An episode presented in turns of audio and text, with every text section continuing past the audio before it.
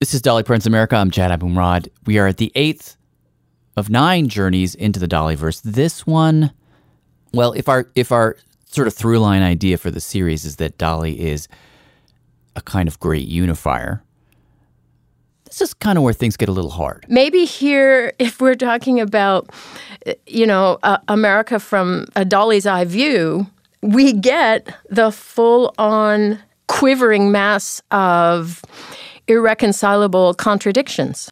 That's Professor Nadine Hubbs again, University of Michigan, Jolene Scholar. Dolly is this singular figure in American culture who can pull off contradictions that nobody else could ever pull off.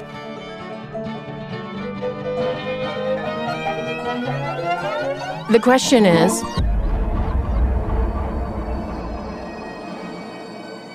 Is this the place where finally Dolly met her match? Dolly's Waterloo. Maybe Waterloo's putting it a little too dramatically, considering that the this that she's talking about involves racing pigs. But what Nadine is referring to is a place, a place of business. As you drive into Dollywood, which Shima and I did, with another Dollyologist, Ali Tiki, It's starting to get mountainous. for a while it's all Smoky Mountains, and then you pull into Pigeon Forge. Wow, this is a little bit like starting to remind me of Vegas. It's like the Vegas trip. I didn't expect that. Hillbilly Vegas. That's Allie. Uh, when you roll into Pigeon Forge, you drive along this mile of nightclubs and dinner theaters. It's very sparkly, very neon. You have a giant skyscraper and, and Godzilla hanging off of it. There's John Wayne over there and Elvis. And Charlie Chaplin? Yeah.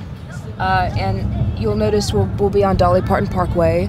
Dolly's name is emblazoned on business after business, and about halfway down the strip, you arrive at a big red building that looks a little bit like a barn that is the most visited dinner theater in America and has become the center of a bit of a quarrel. So there's a Stampede. Dolly Parton's Dixie Stampede. Call It's called the Dixie Stampede. Hey y'all, come see my Dixie Stampede, the world's most visited dinner attraction. Don't miss it. Call or go online for reservations.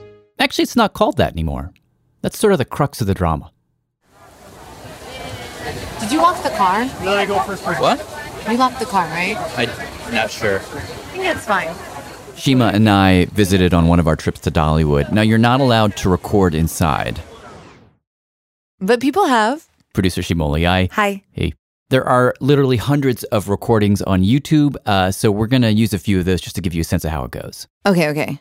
So basically, Ladies and gentlemen, if we can have your attention, please. you walk into the arena. At this time. It's huge. I wouldn't say it's an, a, a football field. I would say it's like an Olympic sized pool, Yeah. but like with arena seats all around. It's like going to the rodeo, basically. It's like going to the rodeo. It's like a ton of dirt in the center of this massive oval. how many seats was it again? It was 1,000. Welcome to Dolly Parton's Stampede. And the whole conceit of this situation. Besides eating a tremendous amount of food, I mean, a full chicken and a pork loin and some soup that has a lot of cream in it and a biscuit. It was a lot of food. Besides that, Howdy, folks! Good evening, ladies and gentlemen. you quickly find out you are in a competition, a friendly competition between neighbors. And all you fine folks sitting over here tonight are cheering for the North. The whole arena is split in half. On one side, you've got the North, and on the other side, The South. the South. And the announcer who rides in on this horse, on his steed, Did you hear what they just called you? he encourages each side to jeer at the other. That sounds like fighting words to me now, doesn't it to you? He asks you to kind of jeer at them, and then he goes to the South side and he tells the South side. I think you know who they are. Those Northerners to you Southerners ain't nothing but a bunch of foul smelling, gold digging, pig slopping, bird dropping polecats. Couldn't punch their way out of a wet paper bag. Ain't that right, South? And then, all of a sudden, And here come the riders. 12 riders on horseback storm into the arena. half of them wearing red and half of them wearing blue. Red is south, blue is north. They start zipping around the ring. They look gorgeous. They're waving. Everyone starts cheering. The riders are jumping up on top of their horse, standing riding, then jumping off, flipping down into the sand, and then jumping back onto the horse. It was, I was, it was really impressive. Oh my God, yeah. And then Ready, sound! the teams start to compete. Fire! They do a bunch of riding competitions, And the cowboy joust is underway. a, a cowboy joust. Go! Kids from each side, they chase chickens. At one point, go! the pigs come out. Little piglets with capes race across the arena. Ours were quite mighty. and then you realize you're eating pork. Get set, go! And then let me just talk to the weirdness of it all. Like you are you are watching this, you are pounding lemonade. Yeah. right? They, they're serving you lemonade in these giant gallon-sized cups shaped like boots, and you're drinking gallons of lemonade. The sugar is hitting your bloodstream, and you're flying. But in the back of your mind, you're having these thoughts like, Civil War as a friendly rivalry. Was the Civil War friendly? Wasn't it really about slavery? Well, uh, yes, but of course, bringing up slavery would be a downer. so it's it's not it's not going to bring in the money. This is Patricia Davis, cultural studies professor at Northeastern University. She grew up in the South, writes a lot about Southern identity. She calls places like the Dixie Stampede. The tourist imaginary. You know, in terms of uh, Civil War, the tourist imaginary would be, you know, the antebellum South, you know, the huge plantation houses, um, the, you know, the, the flowery bells, the, you know, the noble gentlemen, and, you know, everybody's happy. There is no slavery. There is no discussion of exactly what um, exploitation led to that grandeur. It's just the grandeur that's displayed. Up until a few years ago, the Stampede hit all of those points. You had, at least at one location, a giant plantation backdrop, Southern belles dancing in big skirts. Riders for the South would come out in uniforms that were Confederate gray. Riders for the North would be in Union blue. And there were even signs over the bathrooms that said, Northerners only, Southerners only. In the show we saw, those notes were a little more muted, but troubling thoughts would enter the mind. But anytime they did, Boom. explosion. It's brilliant theatre. This is classics professor Helen Morales. She wrote about the finale of the Dixie Stampede in her book Pilgrimage to Dollywood. There was a collective gasp at the beauty of the spectacle. Before the audience could reflect upon the result of their civil conflict, We are the United States of America.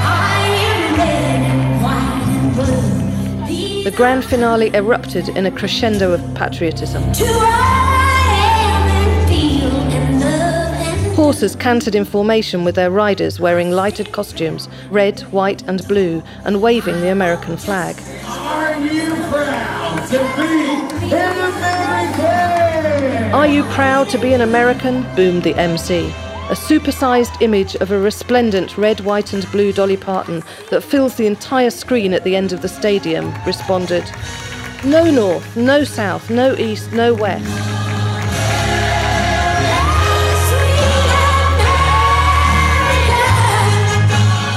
But one united States of America. Freedom and justice for all. Dolly is here. Dolly is America. The crowd erupts, screaming, clapping, and stamping. It was such an overwhelming experience that, you know, as soon as I wanted, as soon as my critical self kicked in, and I thought, hang on, that's an appalling way to write history, um, there'd be a flamethrower or something to distract, to Yeah. distract. It's hard to stay in one place. Uh, ironic, serious, critical. it's it's it's difficult for me to be critical of Dolly Parton. I, I feel like I'm betraying myself. Helen, if you recall from the first episode, is a huge Dolly fan. I mean, her song "Light of a Clear Blue Morning" has really helped me out of many a blue period.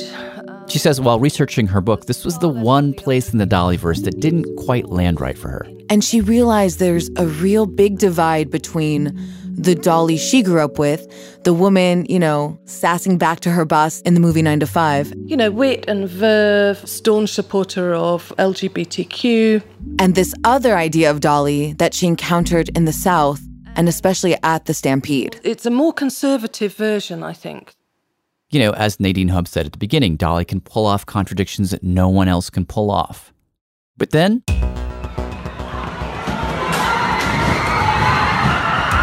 August 12th, 2017. You're looking at live pictures out of Charlottesville, Virginia. This is where violent clashes have broken out between white nationalists and counter protests there. As you may remember, in Charlottesville, there had been a movement to take down two Confederate statues, and an people who didn't want that to happen Groups including the Ku Klux Klan and neo Nazi gathered to defend the statue. Things turned violent almost immediately. One person is dead and 19 injured after a speeding vehicle drove into a group of protesters marching peacefully through downtown Charlottesville. And suddenly, this conversation, which had been bubbling for a while, burst out onto the national stage. Questions about who gets to write the history that we take as fact, who gets to be honored. Demonstrators took the debate over Confederate monuments to the streets of Richmond, Virginia today. Baltimore's mayor ordered the city's four Confederate monuments removed. And in the midst of all of this rethinking and taking down of monuments, Hello. is this Aisha? Yep, this is Aisha. A woman named Aisha Harris, a New York based writer who worked at Slate at the time. She was on Slack. This is in the days after Charlottesville. And one of her colleagues messaged saying, Hey, have you heard about this thing that Dolly Parton does down in Pigeon Forge? Just kind of escalated from there. It was like, holy crap! Like, why did I not know this? I love Dolly Parton. Like, what? She decides to fly from New York to Pigeon Forge and do what is essentially sort of a theater review of the Dixie Stampede. The tone was really funny, but also quite critical. Why are there signs over the bathroom saying Northerners, Southerners only? Why is there zero mention of slavery? I was curious about the backlash. Like, did you what what was the result when you wrote the article? Uh, it's probably actually the, the most backlash I've had for a piece since I wrote about Santa Claus. I don't know if you recall that. I didn't. Uh, writing about Santa Claus. Oh, that was you? A white man. Oh my god. Yeah, that was me. What she's referring to there is an article that she wrote in December of 2013 that argued that maybe it's time we stop representing Santa Claus as an old white man. How about let's make Santa a penguin? Because a penguin is a bird that has no race. Uh, but if you want to map race onto it, it's black and white. She says a lot of people didn't like that suggestion. But when it came to her article about the stampede, they really didn't like it. you deserve to burn and die in hell or like there was one I can't remember exactly what it said, but it it sort of implied something about my family and I was like, okay, this is getting a little weird. What one of the things that people kept saying was and, and this is like via tweets and emails, you know, Dolly Parton has done more for other people than you could ever imagine you could do. She's donated money to this cause, this cause, blah blah blah. She's a Mhm. philanthropist. And the thing about it is that I wrote the piece as a Dolly fan. Did you grow up with her music? I didn't grow up with her music, but then, you know, I, I watched Nine to Five for the first time. I read about her, and she's such a she's been she's such a smart businesswoman. I think that's something to, celebrate and to to kind of look up to. Aisha says that she just wanted to point out that even amazing people have blind spots. She was born not that long after Gone with the Wind came out, so I can understand why that sort of love of this fake Southern uh, identity. I can see how that could creep its way into her work, but it's 2017 now, and I, and and it baffles me that 30 years later this show still exists. Well, I mean, it's something that we were talking about for a number of years. This is Pete Owens. Um, the vice president of marketing and public relations for Dollywood. Before we just start, just to sort of like, because we're on the radio, there's a lot of sound. It's good sound. I like the sound. It's nice ambiance. Where are we? we're sitting in the lower lobby of Dollywood's uh, DreamMore Resort and Spa, uh, adjacent to the Dollywood theme park. Gotcha. Um, according to Pete, they had already been talking about making some changes even before Aisha's article came out. So we look, we started to talk about it a couple of years ago. You had you had heard criticisms, I imagine. Um, not as much as you would think. Yeah. Honestly, I mean, I think most people got the fact that you know it's a good-natured competition between one side of the arena and the other side of the arena. What kind Um, of conversations were you having, like leading up to the thing? Uh, wh- what were some of those discussions about? Well, I mean, I think is does that really describe what it is we're doing now? I mean, you guys have seen the show. Um, the discussions were. Does that really describe us? Moving forward, is you know, is this really who we are? Everywhere is becoming more diverse, and we want to be, as Dolly is, as inclusive as we possibly can. So Pete says after the article landed, the team huddled together with Dolly And we'll hear from her in a second. and they decided to make some changes. First, they decided to remove all the plantation imagery and any overt references to the Civil War.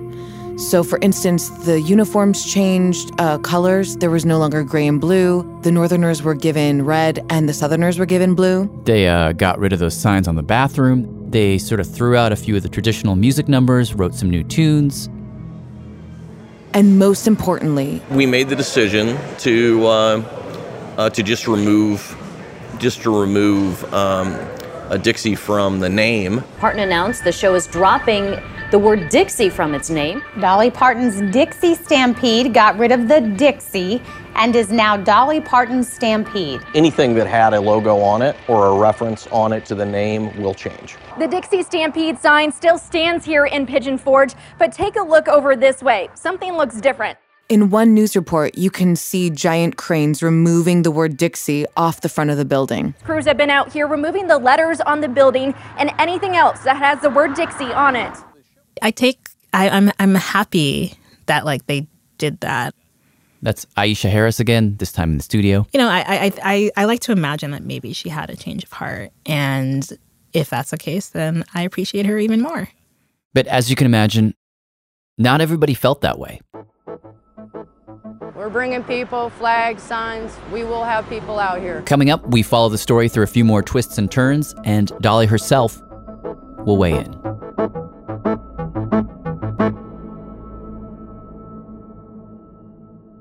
Dolly Parton's America will continue in a moment. WNYC Studios is supported by Wondery. 50 high school senior girls descend on Mobile, Alabama every summer to compete for a massive cash prize. It isn't Survivor.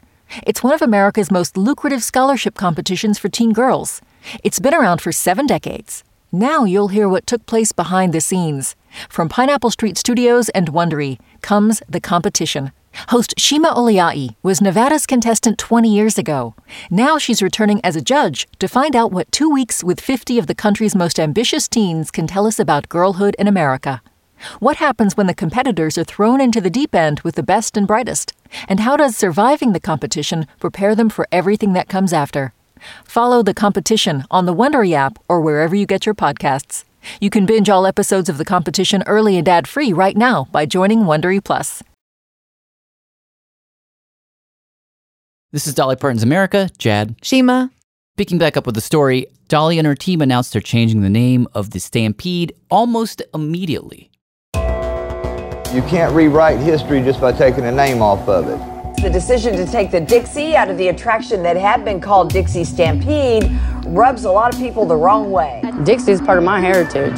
Protesters voiced their concerns outside what is now called Dolly Parton Stampede. Basically, what happened is, like, if you look at a lot of the different counter protests that were happening in response to statues being removed across the country, you see a lot of the same faces, the same groups.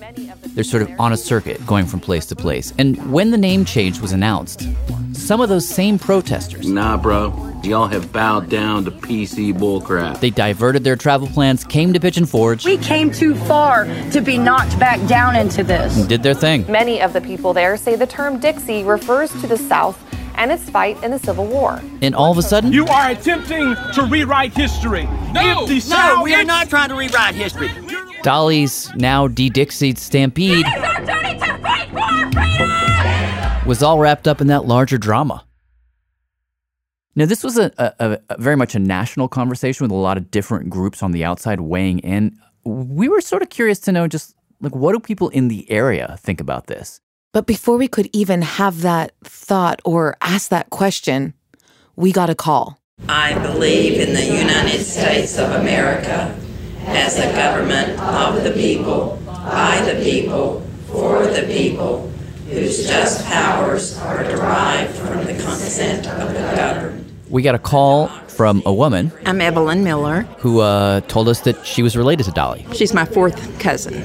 Can you can you kind of step through that? So what? Evelyn happens to be a regent at the Andrew Bogle chapter of the Daughters of the American Revolution. I've been in the DAR probably 12 years, but I stepped out for a while because I. So the DAR, as she calls it, is a group whose members have to trace back their lineage to someone who either supported or fought in the American Revolutionary War back in 1775 6 7. After one of their monthly meetings, Evelyn met with Jad and me, and she immediately whipped out her phone ah, Okay, okay, now here we come down. and opened this genealogy app. Oh wait, here we go. Okay, see, it says your fourth cousin. Do- it says Dolly Parton is possibly your fourth cousin. Yeah. Okay. Okay, now Catherine Powell, who married the Bohannon.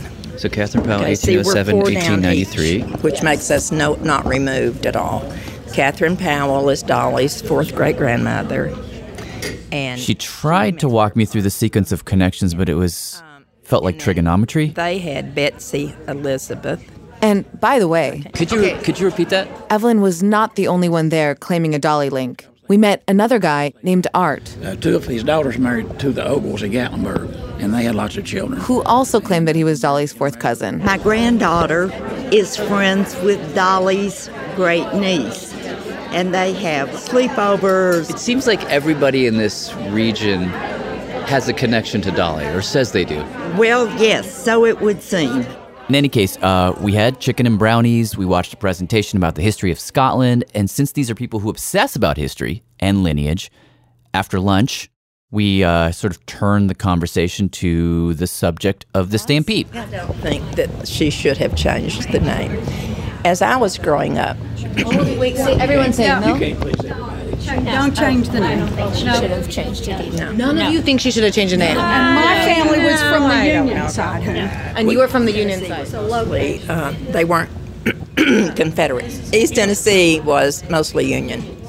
One of the interesting wrinkles about having this debate in East Tennessee is that this part of Tennessee was initially pro Union during the Civil War. They were annexed by the Confederacy unwillingly. So there's a very independent, like, don't tell me whose team I'm on, I'm on my own team, don't confuse me with the rest of the South or anyone else kind of vibe that you get when you talk to people here. And it's partly for that reason that most of the people at the table with us, the 10 or so people we were talking to, That flag. You're talking about Dixie Stampede, the flag, the statues, and everything else. They found the whole idea that you would erase a word to make someone else, somewhere else, feel better kind of irritating. They were okay for 150 years, and now all of a sudden they're no good. That doesn't make any sense to me at all. I think it's people. Are you willing to fight uh, in a civil war for it? The right to protect leave it my there? country? Yes, my ancestors did it. I guess I have to do it too, if it came to that. But not everybody felt that way. What's coming to my mind in this discussion is when you know better, you're supposed to do better. Times were different back then. Times are changing. Dolly felt that she needed to change the name because But you know, all these things were okay for 150 years. And how far are you going to go? Right. That pew in the church in Alexandria that was Washington's pew. A historic Virginia church will remove a memorial plaque honoring America's first president. They took his name off of it. Washington and Jefferson are on Mount Rushmore. They own slaves. Should we take them down? Are we going to change history? Are we going to tear all the statues down? If we tear the statues down, then we need to burn all the history books. But, but the, the, the critics, I think, would agree with you that the, the reason they wanted her to change it is that the actual story being told in it was itself changing history or not acknowledging history. We have to acknowledge history. Yeah. We have to acknowledge where we've been. Here, uh, the conversation started to feel a bit familiar and sort of like one of those Mobius strips those weird shapes that kind of you go in and out and in and out and around and you're never quite sure which side of the shape you're on. One person would say we shouldn't erase history. And then someone else would jump in and say, that's not what's happening here. These statues and monuments and memorials were all put up long after the Civil War was over, mostly during the Jim Crow era. If anything, these things themselves are an attempt to rewrite history. Which seems to have worked, by the way, if you look at surveys that have been done on this. When people were asked, what do they think the main cause of the Civil War is, 48% said mainly about states' rights. Only 38% said mainly about slavery. I mean, it's just a fact. The Civil War was fought to end slavery. Clearly, we have a deep problem in this country if a majority of Americans don't think that. And you could argue that these monuments, and even things like the Dixie Stampede, which staged the Civil War as kind of like a pillow fight, there's a danger to it, and you're teaching kids a particular sanitized version of history. That was scholar Patricia Davis again, by the way. And if you grew up with the Dolly Parton version of it, you, you it would be very difficult to understand um, the divides that we have now. Uh, okay, so uh, question number eight. In our first interview, we talked really briefly about the the situation with the Stampede. So now that we're sort of looking back on it, can you explain your thinking behind changing the name and like what do you feel like you learned from that experience? Well, there's several reasons that we changed the name, or a few reasons. Maybe I should say a couple of reasons. Uh, one being that out of ignorance, people do things you don't know. A lot of my my things that I do wrong are just out of pure ignorance, really, because you grow up a certain way and you don't know.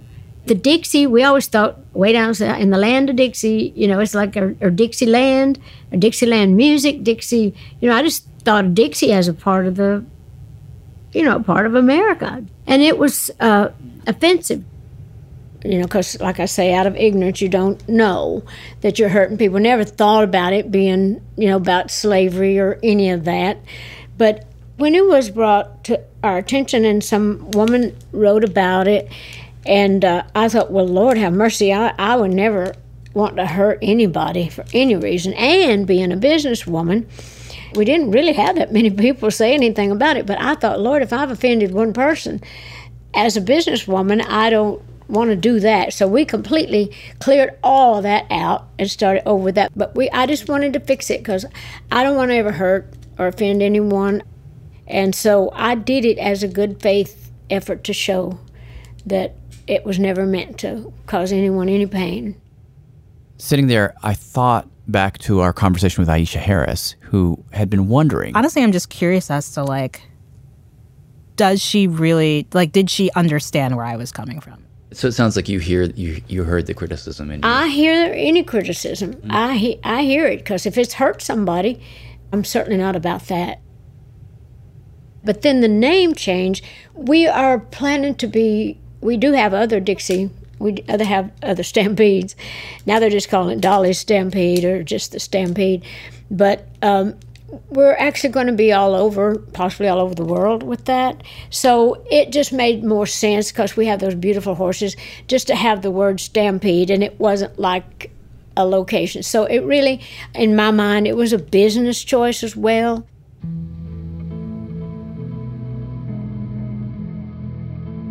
She said that one of the main reasons for the change, and this I didn't see coming, was that they want to expand. We were looking at expansion in a couple of other areas, one on the West Coast, one in the Southwest. I talked briefly with Pete about this too. He said one of the things that happened is they started to see research that showed that nationally, internationally, the awareness of Dixie, Dixie's brand awareness, if you will, is shrinking rapidly. So, yeah. in order to be able to uh, continue to expand our business, that's why the decision was made. Okay, so going back to Dolly. Yeah. Sitting with her talking about this. It, that moment was really interesting for me. Uh, like, because when she said, I don't want to hurt people, I thought, yes, I get it. Everything I have known of her in the last two years of interviewing her tells me that that is true. This is not somebody who ever wants to hurt somebody. All the molecules of her being seem to be aligned in that direction. Mm, yeah. And I think that's why people are called to her. But there's also that other aspect of Dolly, which is a laser focused, pragmatic business person. And both of those things were there so powerfully in that one moment. And I was like, wow, I'm not used to seeing these two things in the same person in this way. I don't think, personally, that you can have a game about the Civil War without talking about all of it, all the ugly parts too. Because we're still fighting it on so many levels. But I trust that if people say they are hurt, she will listen. And she will maybe change it again. I don't know. You know, speaking of which, you know what's funny is a couple days ago, I called up Pete again. I didn't record this call because it was just a fact check. And I just asked, have you have you guys discussed or just thought about just removing north and south? Just taking out the thorns of this thing. Keep the competition, the horses, the the beautiful people, and the pigs. We love the pigs. Yeah. But just take out North and South. Um, protect themselves, protect the future. It would help everything. And he said no. Yeah. But then um, I asked him, you know, are the just to check, are the costumes still red and blue? And he said, actually, they've changed. I said, they changed again? And he said, yeah, they're red and green. I was like, red and green. Why are they red and green? And he said, Shima, Christmas, North Pole versus South Pole. That's what they're doing now? Yep. Mother, mother, everybody's starving. Mother, mother, let's eat. Hold your horses, got a million courses, and I'm fixing a treat. Jeremiah, go and help your mother. Jane and Jonah, you too. Hezekiah, go and get your brother. Then fetch Amy and Sue. Mother, mother, everybody's happy. Got a reason to smile. Cause you know that I'm about to serve a Christmas dinner country style. Christmas dinner country style. Is it is it true that you are right now having a Christmas party, but you stepped out of your own Christmas party to sit in a car and take our call? yeah, it, it's fine. I, listen, I, I love I love what y'all are doing, and uh, to me, it would be amazing if we could if we could get the bust of Dolly Parton up there. So, Just to radically shift the mood one more time, uh, literally minutes. Okay, maybe maybe not minutes, but less than a day before our deadline, we became aware of a situation developing in my home state of Tennessee involving a Republican state representative. so my name is Jeremy Faison. I'm the Tennessee State Representative for the 11th House District. That's Cocke, Greene, and Jefferson County. The reason we called Representative Faison, dragged him out of his own party that he was having at his house in the Smokies, is because of a Dolly related statement he made a couple days ago that went a little viral. To set it up, in Tennessee, each year, the governor must, by law, sign a proclamation honoring six notable figures. Three of them happen to be Confederate generals Robert E. Lee, Jefferson Davis, and a guy named Nathan Bedford Forrest. Nathan Bedford Forrest is a former Confederate general. He was also heavily involved with the KKK. He is widely believed to be the first Grand Wizard of the KKK. And not only does he have his own proclamation day every year, but his bronze bust is one of eight busts placed in the hallowed alcoves of the Tennessee state legislature. He was never put in our capital until 1978. Wow. We put him there after Jim Crow.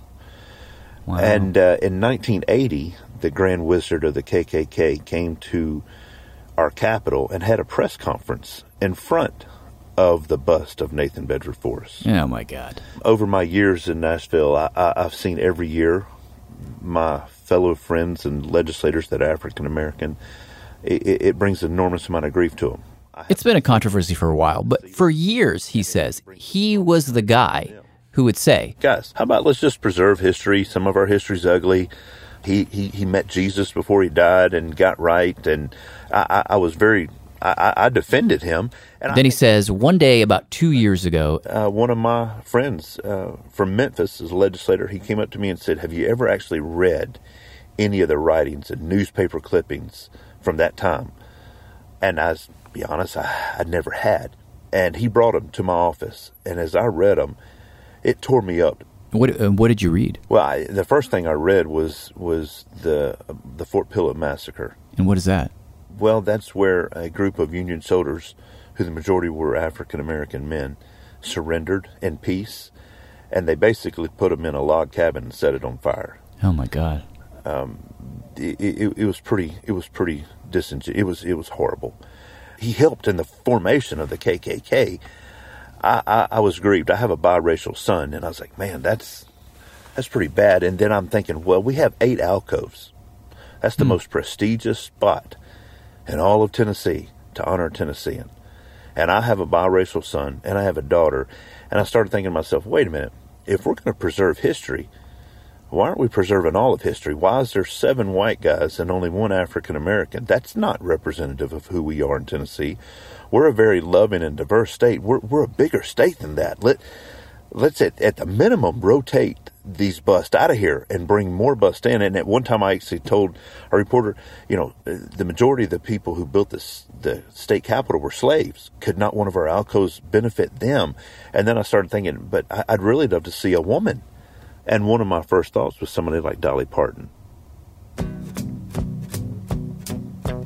I am a seeker. A poor And why'd you think of her? In my opinion, Dolly Parton is a Tennessee treasure. But even more than that, Dolly Parton is a national treasure. I, you know, I, I could start with all five of my kids have benefited for her from her her drive to end illiteracy and, and, and the imagination library. Oh my goodness, it's an amazing thing. And at Dollywood, all of my children have gone to her imagination library and watched those books, those storybooks, come to life. So, uh, Representative Faison made this suggestion via text to a reporter at the Tennessean.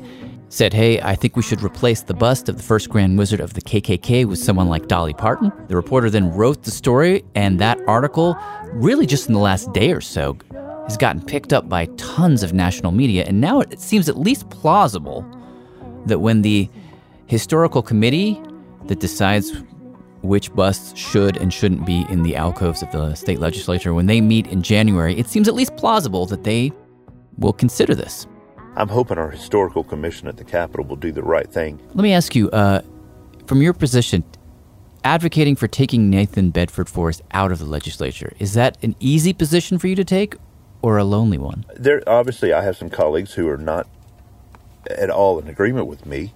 Some of my colleagues say, "Hey, I wish you wouldn't have said that," and uh, not at all trying to be offensive to anybody who loves our Confederate veterans. The truth is, I am a son of a Confederate veteran. If you look in history, you'll find a man by the name of Paul Faison. Paul Faison was actually at Appomattox with Robert E. Lee, and uh, I, I hold dear to the truth of everything that took place in our Civil War, and, and I want that preserved. I want to make sure we never repeat that again. But I think we can preserve history and tell the truth about history, but also preserve history in such a way that everybody gets included. And our state's the best managed state in America. I mean, we've got some great things to, to be excited about, and this just to me is one of the things that we don't have anything to be excited about with this. Let's let's put somebody in there like Dolly Parton that we could be excited about.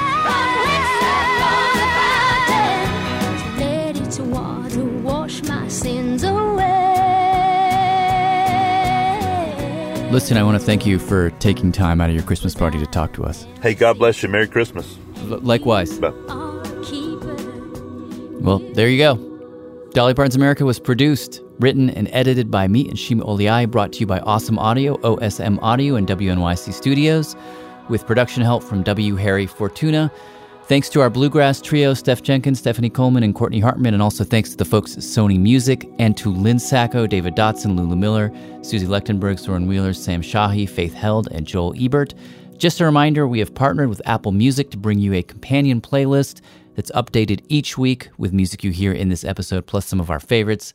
You can find all of that at dollypartonsamerica.org. Stay tuned. December 31st, we will deliver the final episode of Dolly Parton's America.